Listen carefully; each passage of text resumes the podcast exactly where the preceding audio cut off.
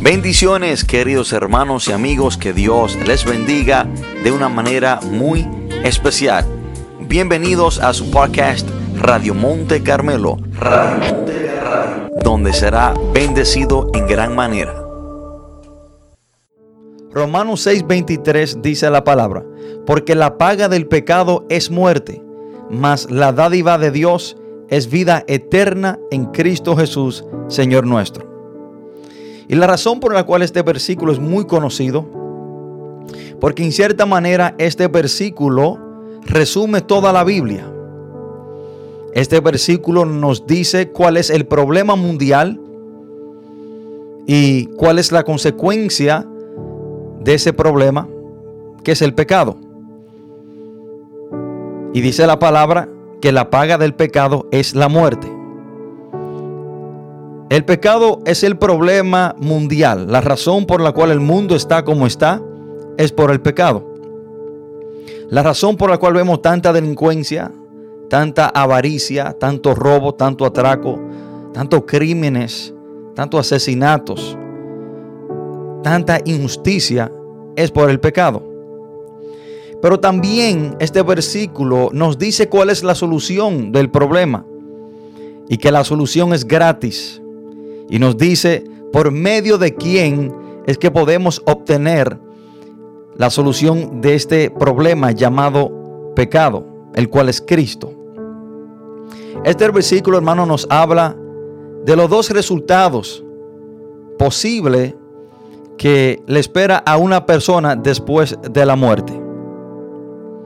Y quiero compartir este mensaje bajo el título ¿Cuál será tu resultado final? ¿Cuál será tu resultado final?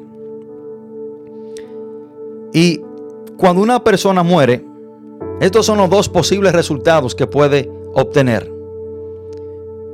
Muerte eterna por el pecado. Y eso es lo que dice la palabra en la primera parte de este versículo. La paga del pecado es muerte. Ese es uno de los resultados posibles al final de la vida que una persona, una persona puede obtener.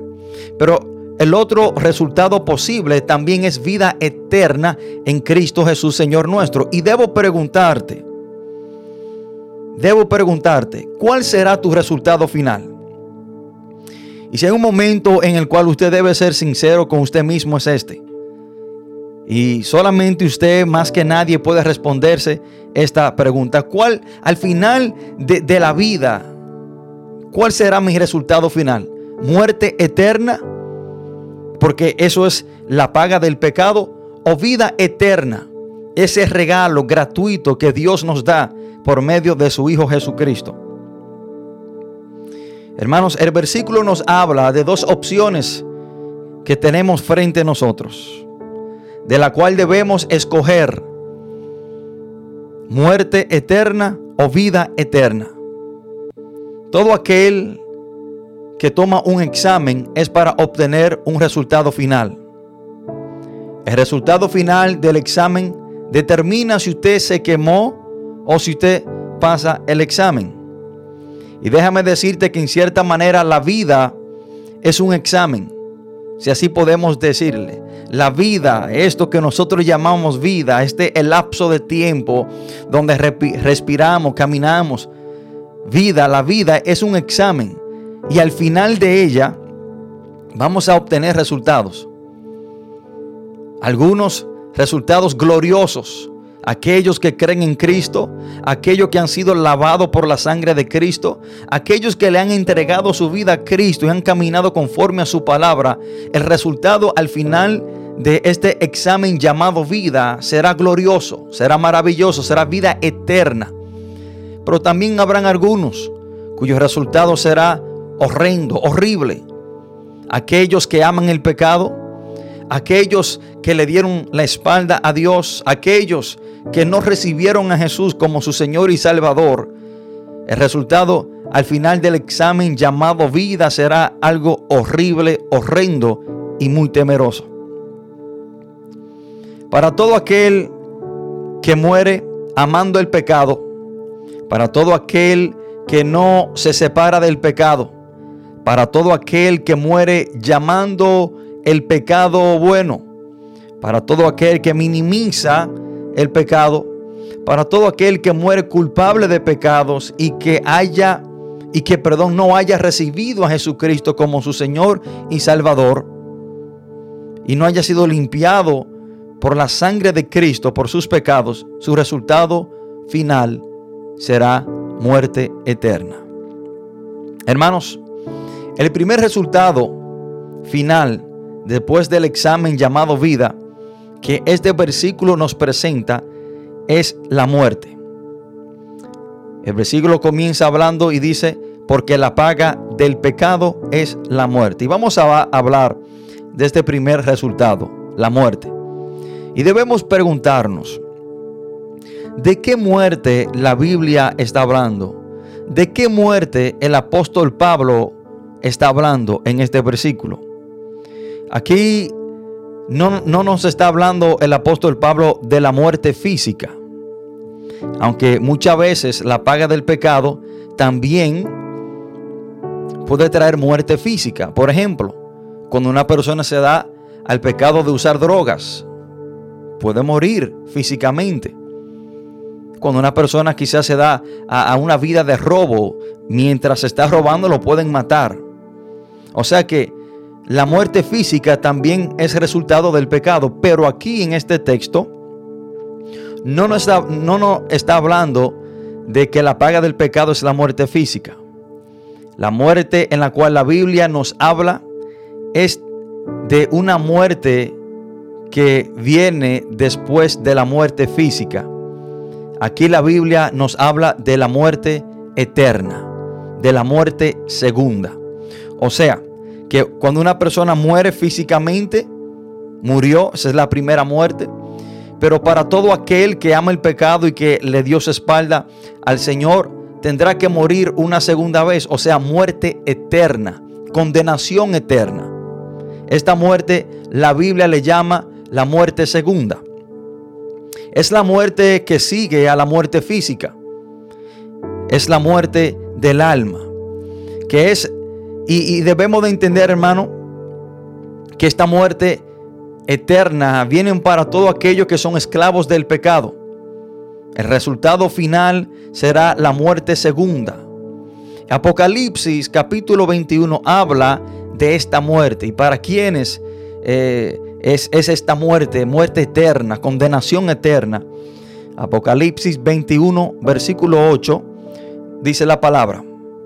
Pero los cobardes e incrédulos, los abominables, los homicidas, los fornicarios, los hechiceros, los idólatras y todos los mentirosos tendrán su parte en el lago que arde con fuego y azufre.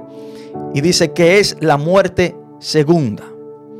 Hermanos, si usted quizás le teme a la muerte física, debo decirle que sus rodillas deben de temblar al solo pensar en la muerte segunda, la muerte eterna.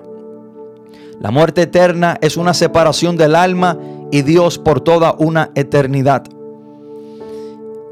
Ese lugar, el infierno, es un lugar de tormento. Es un lugar donde Dios no podrá escuchar ninguno de sus clamores. Es un lugar donde usted quizás pueda clamar a Dios, gritar a Dios, hermano, y Dios no le va a escuchar porque la muerte eterna es separación del alma y Dios eternamente y para siempre. Es un lugar en el cual el alma de la persona que termina en ese lugar no podrá salir. Hermano, es un lugar tan horrible que dice la palabra de Dios que este lugar no fue preparado para los hombres. Y esto es muy importante saber. El infierno no fue preparado para los hombres. Dice la palabra de Dios en Mateo 25, 41 que el infierno fue preparado para el diablo y sus ángeles. Aquella tercera parte de esos ángeles que se rebelaron juntamente con Satanás que fueron, fueron arrojados, para ellos es que este lugar llamado infierno fue creado. Este lugar no fue creado para el hombre. Y, esto es algo que nosotros debemos de entender. Y quiero hacerlo un, ejemplo. Dale, Un pequeño ejemplo para que podamos entender esta gran verdad. El infierno no fue creado para el hombre. Fue creado para Satanás y esos ángeles que se rebelaron con él. Pero cuando el ser humano se torna rebelde como Satanás, cuando el ser humano se torna desobediente, así como Satanás se tornó, sigue el ejemplo de Satanás y termina en este mismo lugar. Y debemos de entender que lo que fue creado para el hombre fue el reino de Dios, el cielo. Y ahí es que Jesús dice que Él se iba a ir al cielo a preparar moradas para nosotros. El cielo sí fue preparado para el hombre, mas el infierno no. Y déjeme darle un pequeño ejemplo.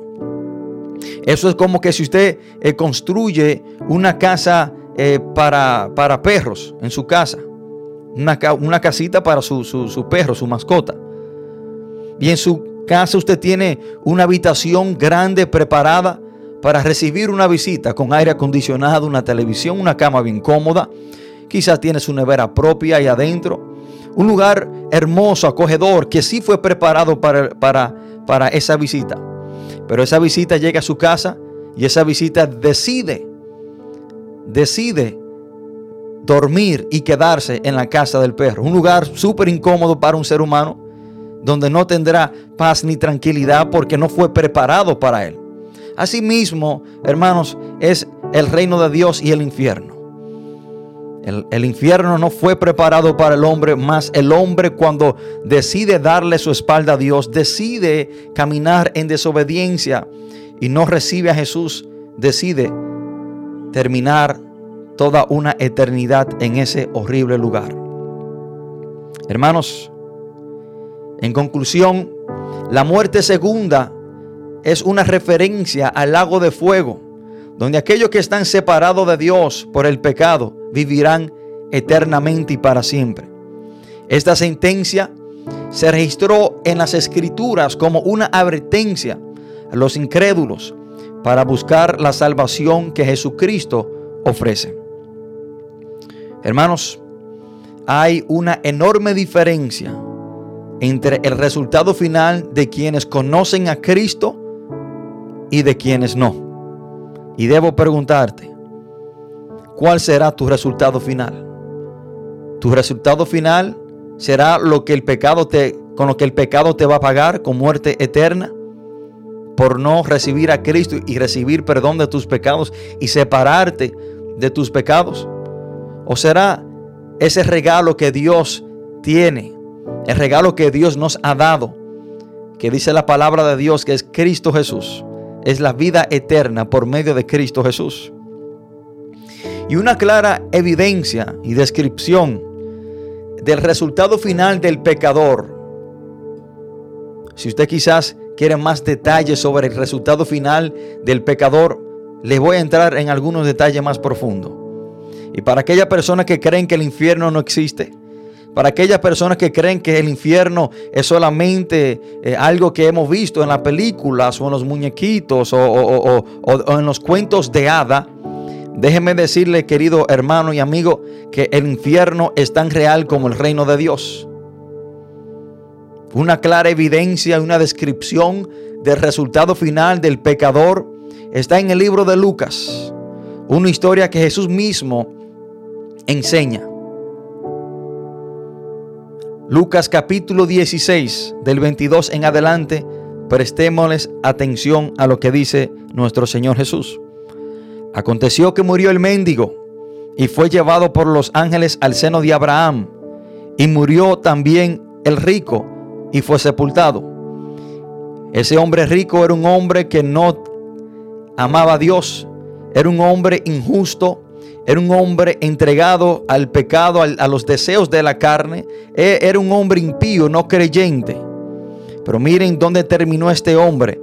Y miren cómo el pecado le pagó. Dice la palabra, y en el Hades, o sea, en el infierno, alzó sus ojos estando en qué? En tormentos. Y vio de lejos a Abraham y a Lázaro en su seno. Entonces él, dando voces, dijo, Padre Abraham, ten misericordia de mí y envía a Lázaro para que moje la punta de su dedo en agua y refresque mi lengua, porque estoy atormentado en esta llama.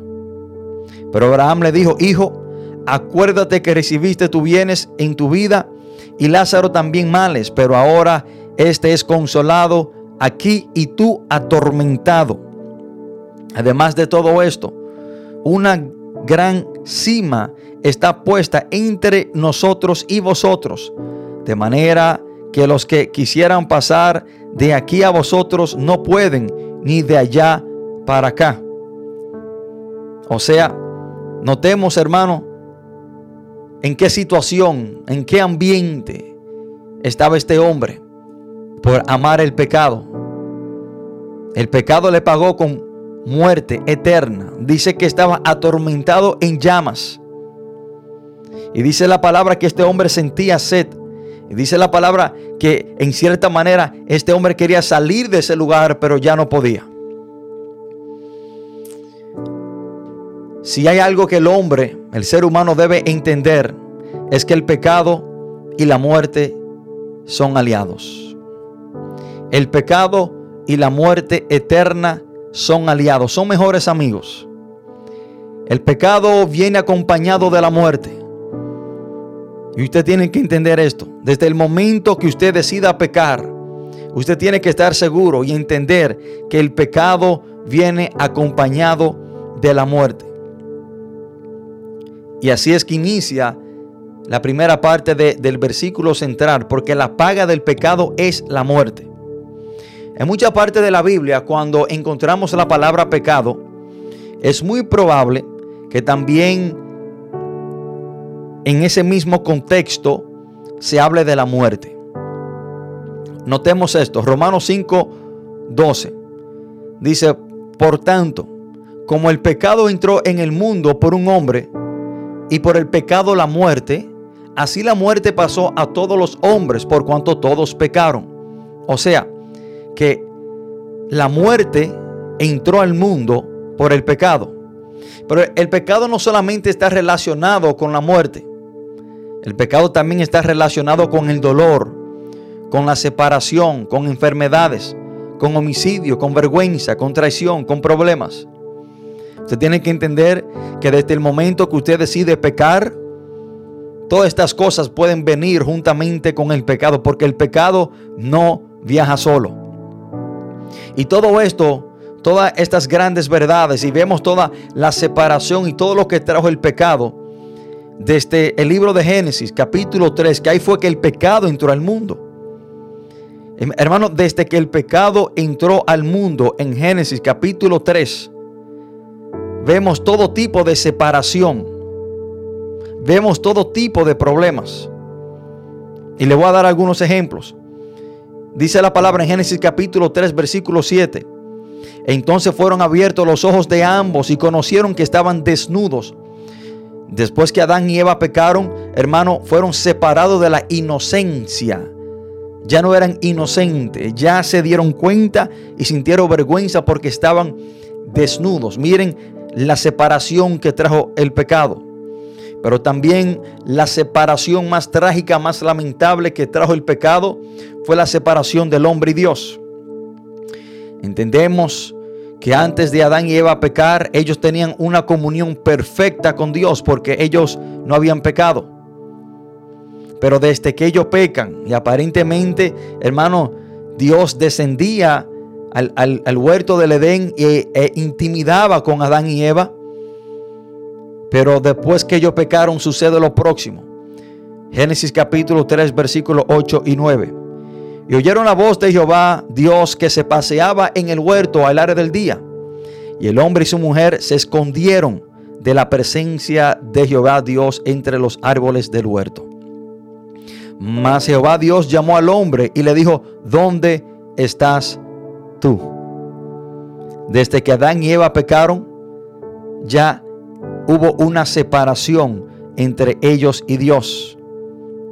Adán y Eva se estaban escondiendo por el pecado. El pecado separó al hombre de Dios. Pero también el pecado trajo separación en ciertas maneras entre el matrimonio. Contienda. Y el primer problema matrimonial, si así podemos llamarle, entró por el pecado. Versículo 11 de Génesis capítulo 3 dice la palabra. Y Dios le dijo, Adán, ¿quién te enseñó que estabas desnudo? ¿Has comido del árbol del que yo te mandé que no comiese? Y miren lo que dice Adán. Y el hombre respondió, la mujer que tú me diste por compañera me dio del árbol y yo comí. Aquí vemos, hermano, el primer problema matrimonial, Adán echándole la culpa a su esposa, a su mujer. Pero también entró, hermano, las enfermedades, el dolor. De ahí es que Dios le dice a la mujer, multiplicaré en gran manera los dolores en tu preñeces. Con dolor darás a luz a los hijos y tu deseo será para tu marido y él, y él se enseñorará de ti. Entró el dolor, entraron las enfermedades, pero también entró el cansancio, los problemas y la muerte. Ahí es que Dios le dice al hombre en el versículo 17, por cuanto obedeciste la voz de tu mujer y comiste del árbol de que te mandé diciendo, no comerás de él, maldita será la tierra por tu causa, con dolor comerás de ella todos los días de tu vida, espinos y cardos producirá y comerás plantas del campo y con el sudor de tu rostro comerás el pan hasta que vuelva a la tierra, porque de ella fuiste tomado. Pues polvo eres y al polvo volverás. Ahí Dios le dicta la sentencia de muerte. Y dice que la tierra será maldita. La hierba, los espinos, los caldos que tenemos hoy en día. Todo esto, hermano, es producto del pecado. Y vemos toda la separación y las maldiciones que tenemos hoy en el mundo entraron por el pecado. Pero también el pecado, hermano, trajo el primer homicidio en la Biblia. El primer, el primer conflicto familiar. Génesis capítulo 4, versículo 8 dice la palabra que Caín mató a su propio hermano Abel. Y me, y me toca preguntarte, y yo quiero preguntarte esto. ¿Por qué serle fiel y amar y apegarnos a algo que nos va a pagar con muerte? El pecado no viaja solo. El pecado trae quebranto, depresión, soledad, problema, contienda y también trae la muerte, física también como eterna. ¿Y por qué tú le eres tan fiel a algo llamado pecado cuando Él te va a pagar con la muerte. Yo no entiendo por qué serle fiel a algo que te va a pagar tan mal. No entiendo por qué amar, no entiendo por qué abrazarte, no entiendo por qué apegarte a algo llamado pecado cuando Él al fin y al cabo te va a pagar con la muerte. ¿Por qué? Al final de este examen llamado vida, ¿cuál será tu resultado final? Muerte eterna por amar el pecado o vida eterna por ese regalo que Dios nos ha, nos ha dado por medio de su Hijo Jesucristo. Y ya tratamos el primer punto, uno de los posibles resultados que es la muerte eterna, que es la paga del pecado.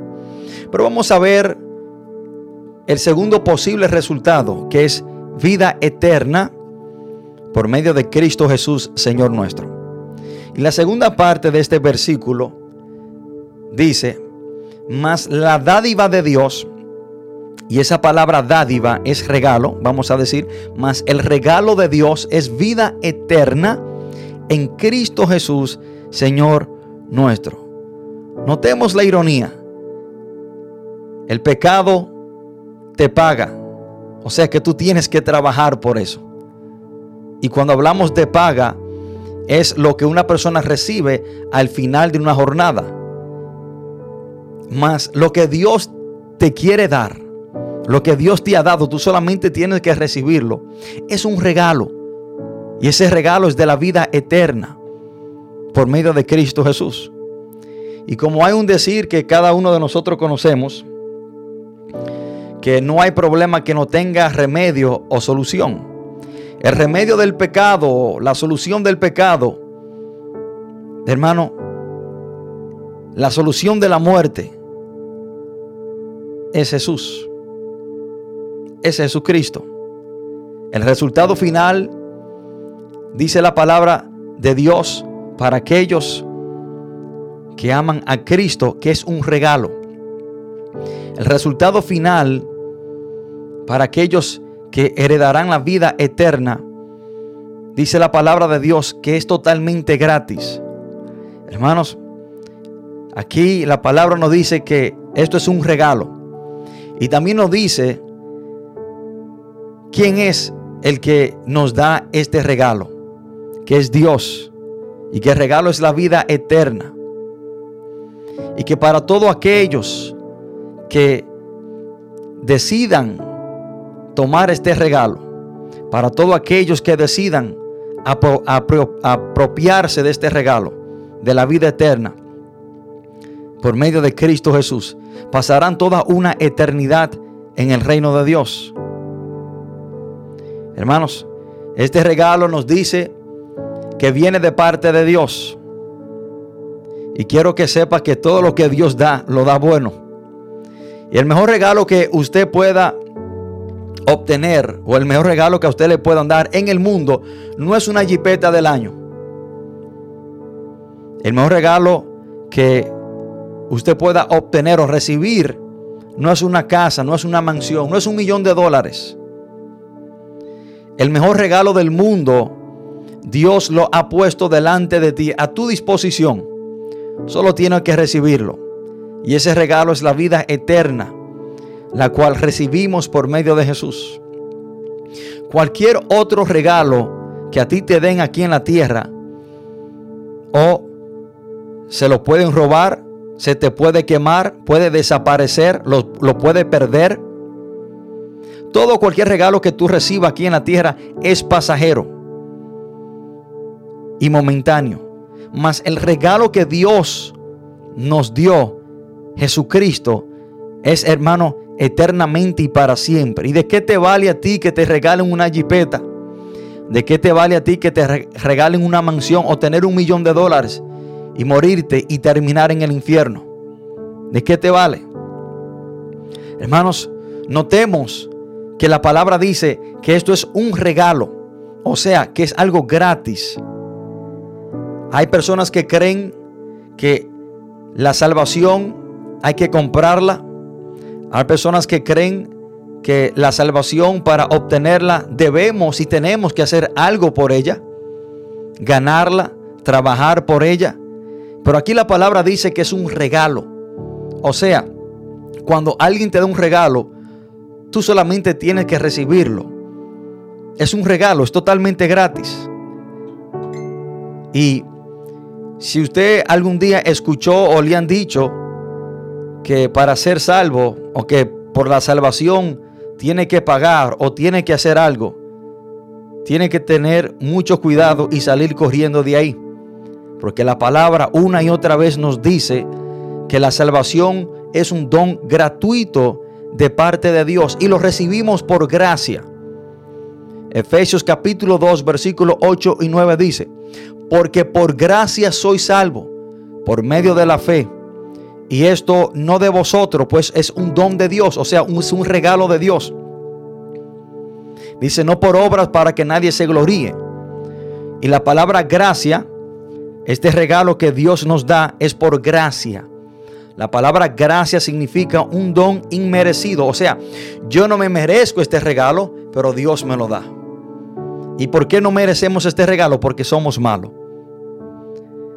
Pero por la gracia de Dios, aunque usted no se lo merece, Dios te regala la vida eterna por medio de su Hijo Jesucristo.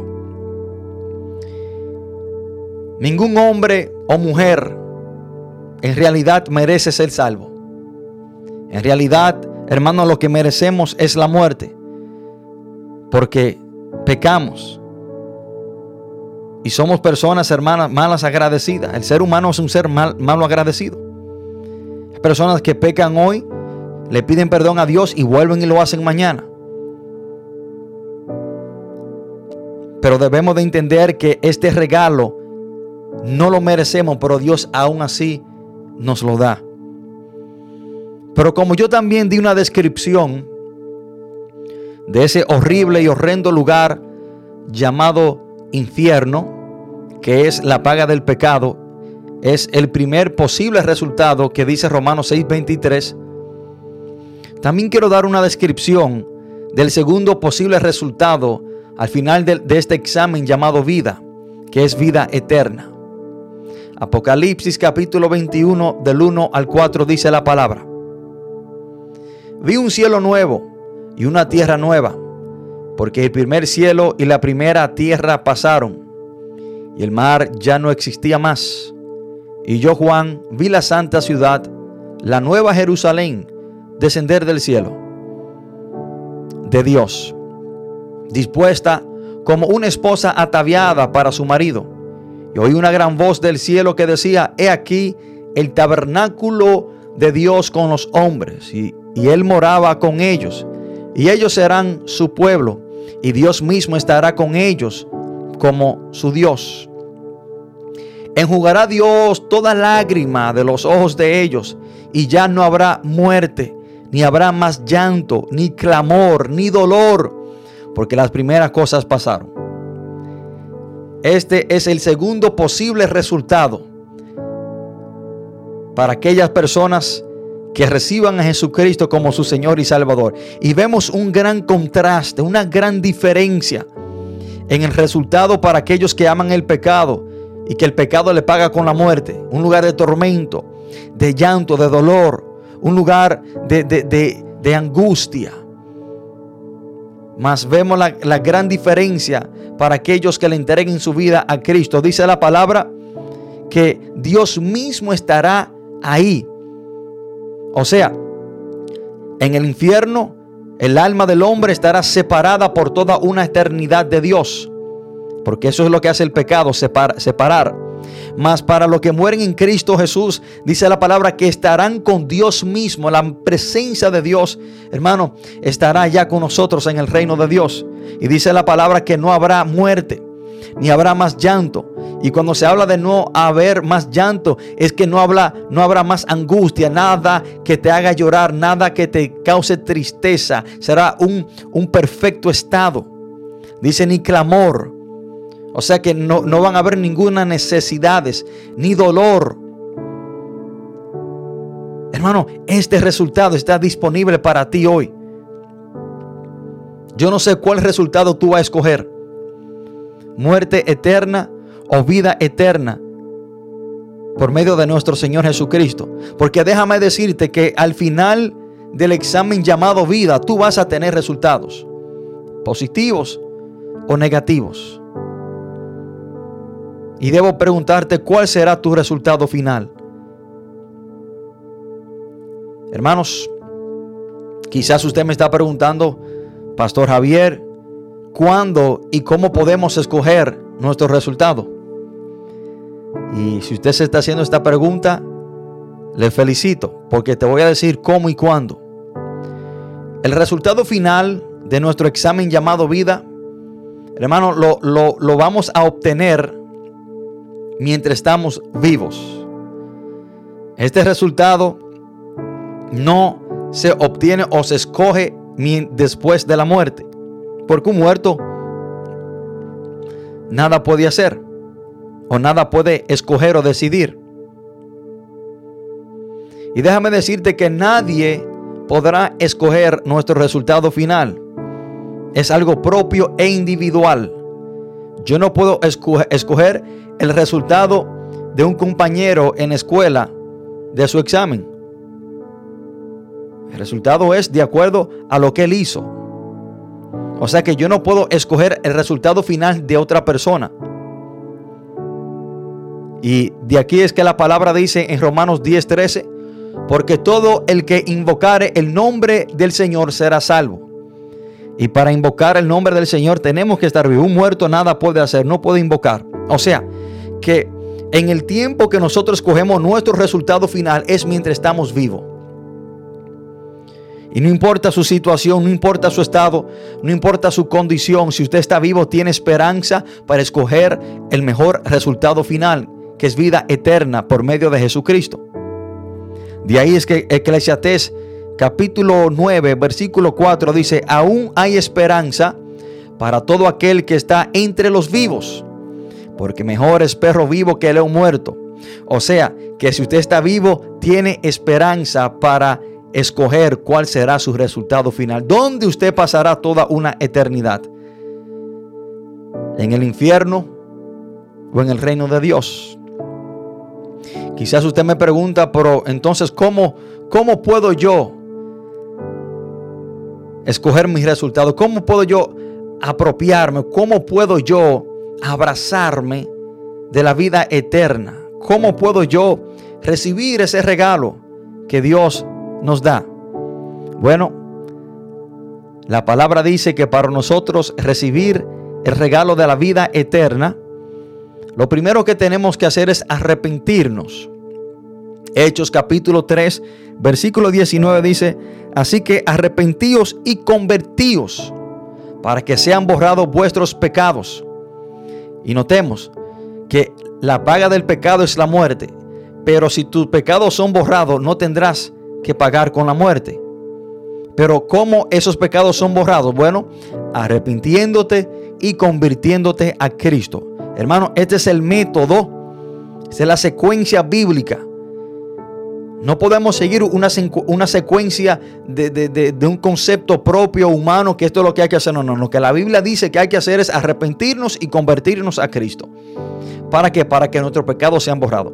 ¿Qué significa la palabra arrepentimiento? Bueno, la palabra arrepentimiento significa literalmente cambio de dirección.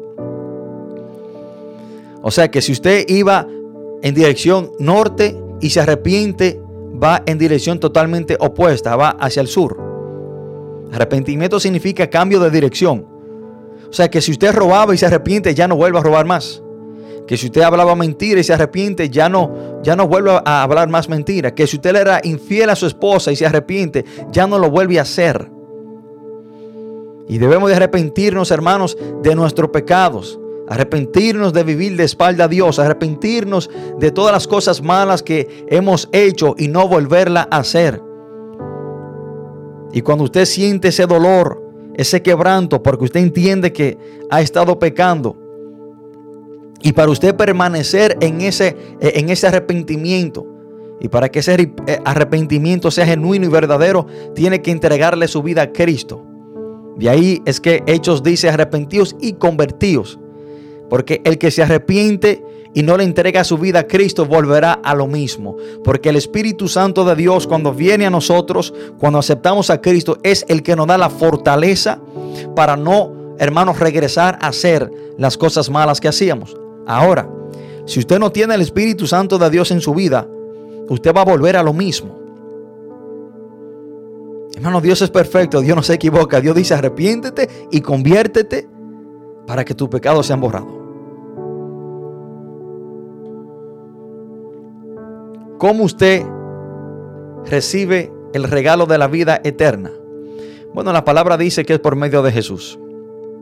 ¿Cómo usted recibe a Jesús? Bueno, Romanos 10, 9 y 10 dice que si confesaros con tu boca que Jesús es el Señor y creyeres en tu corazón que Dios le levantó de los muertos, serás salvo. Escuchen esto, hermano.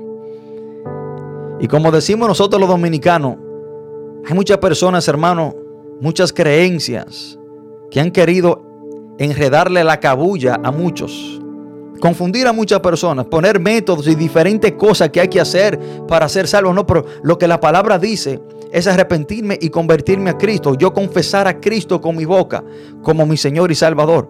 Hermano, no podemos salirnos de lo que la Biblia dice, ni añadirle ni quitarle. Romanos 10, 9 y 10 dice que si confesares con tu boca que Jesús es el Señor y creyeres en tu corazón que Dios le levantó de los muertos, serás salvo.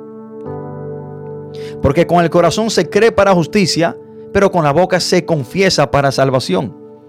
Ahí en este momento, ahí, ahí donde usted está, si usted quiere hoy decidir por su resultado final, que sea vida eterna en el reino de Dios, hoy tiene la oportunidad de hacerlo. Si usted ha decidido Si usted ha decidido escoger su resultado hoy, te invito a que haga esta oración.